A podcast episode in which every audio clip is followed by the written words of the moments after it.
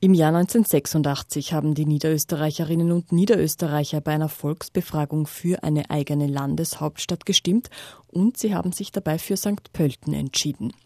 In Überlegung war die eigene Hauptstadt schon seit Jahrzehnten, bevor sie dann tatsächlich gekürt worden ist. Neben St. Pölten waren 1986 auch noch Krems, Baden, Tulln und Wiener Neustadt im Rennen.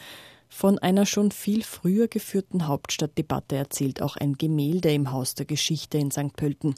Es ist Teil der Ausstellung 100 Jahre Niederösterreich Szenen einer Ehe. Christian Rapp, der wissenschaftliche Leiter des Haus der Geschichte, zum Hintergrund dieses besonderen Exponats. Ein sehr interessantes Objekt, eines der größten überhaupt äh, in unserem Museum. Das ist ein Gemälde von einer Landtagssitzung aus dem Jahre 1907.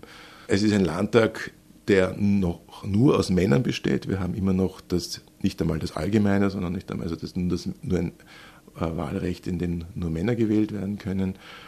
Wir sehen in diesem Gemälde auch nur einen einzigen sozialdemokratischen Politiker. Es wurde noch nicht nach dem, nach, also nicht jeder hatte eine Stimme, also auch von den Männern hatte nicht jeder eine Stimme, sondern mehr, manche Stimmen waren sozusagen wertvoller als andere. Ähm, das sorgt dafür, dass äh, Leute, die kein Einkommen hatten, auch nicht stimmberechtigt waren oder ihre Stimme wenig gegolten hat. Und aus diesen Verhältnissen heraus gibt es eben nur einen sozialdemokratischen Abgeordneten. Nach dem Ersten Weltkrieg stellen die Sozialdemokraten ja die Mehrheit im Niederösterreichischen Landtag. 1907 gibt es nur einen einzigen. Also da merkt man, ähm, wie das Wahlrecht da äh, sich ausgewirkt hat. Aber diese einzige Person ist interessant, weil es ist ein späterer Bürgermeister von Wien, der Karl Seitz. Man sieht aber noch einen anderen Bürgermeister auf diesem Gemälde, das ist der Karl Lueger. Und der Karl Lueger, wenn man sich das Gemälde genau anschaut, der steht gerade auf dem Rednerpult und redet zu den, zu den Anwesenden. Und wenn man jetzt vis-à-vis -vis schaut, drüben auf der anderen Seite, da ist sozusagen die Regierungsbank und da sitzt eine Person damit mit Schnauzbart das ist der Graf Kielmannsegg. Und der Graf Kielmannsegg war der sogenannte Statthalter, das heißt der Vertreter des Kaisers im Landtag, der natürlich auch noch da war und der auch eine Rolle gespielt hat. Und der hatte auch noch was zu sagen und der konnte auch das eine oder andere verhindern, aber manches auch nicht. Bei manchen hat dem Lueger quasi ausgetrickst. Und eine ganz wichtige Frage, die damals auch debattiert worden ist, ist, ob nicht Niederösterreich, und das war eine Idee von dem Kielmannsegg, das Land Niederösterreich eigentlich schon eine eigene Hauptstadt brauchen könnte und hat sich überlegt, wo das sein könnte. Und eine Idee war, dass das Floridsdorf sein könnte. Also auf der anderen Seite der Donau hat noch nicht zu Wien gehört und das wäre doch ein Ort, wo man sagt, da baut man ein großes Amtshaus, Bürogebäude und dort könnte ja dieser zukünftige Landtag von Niederösterreich auch tagen. Aber Lueger kam diesem Kielmannsegg zuvor und hat im Jahr 1904 Floridsdorf und Donaustadt eingemeindet. Damit war also diese Lösung nicht mehr da und Herr Kielmannsek hat sich sicherlich geärgert, konnte aber in dem Fall wirklich nichts dagegen tun.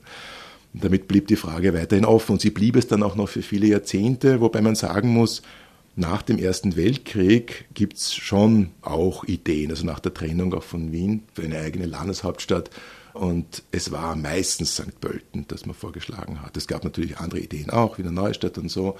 Aber wenn man gesagt hat, wenn man sowas macht an St. Pölten, warum hat man es nicht gemacht? In erster Linie aus finanziellen Gründen. Die Zeiten waren nicht so, dass man sich das leisten konnte.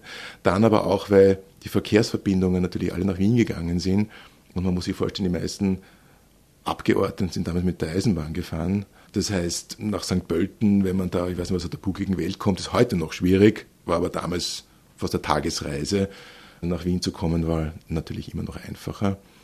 Das heißt, es hat wirklich lange gebraucht und es ist dann erst in der Nachkriegszeit und auch dann erst in den 70er Jahren Thema geworden und es waren Raumplaner, Raumplanerinnen und Raumplaner, die gesagt haben, eigentlich wäre es für die Landesentwicklung nicht schlecht, äh, wenn sich Niederösterreich mit einer eigenen Hauptstadt einen eigenen auch wirtschaftlichen und politischen Mittelpunkt schafft.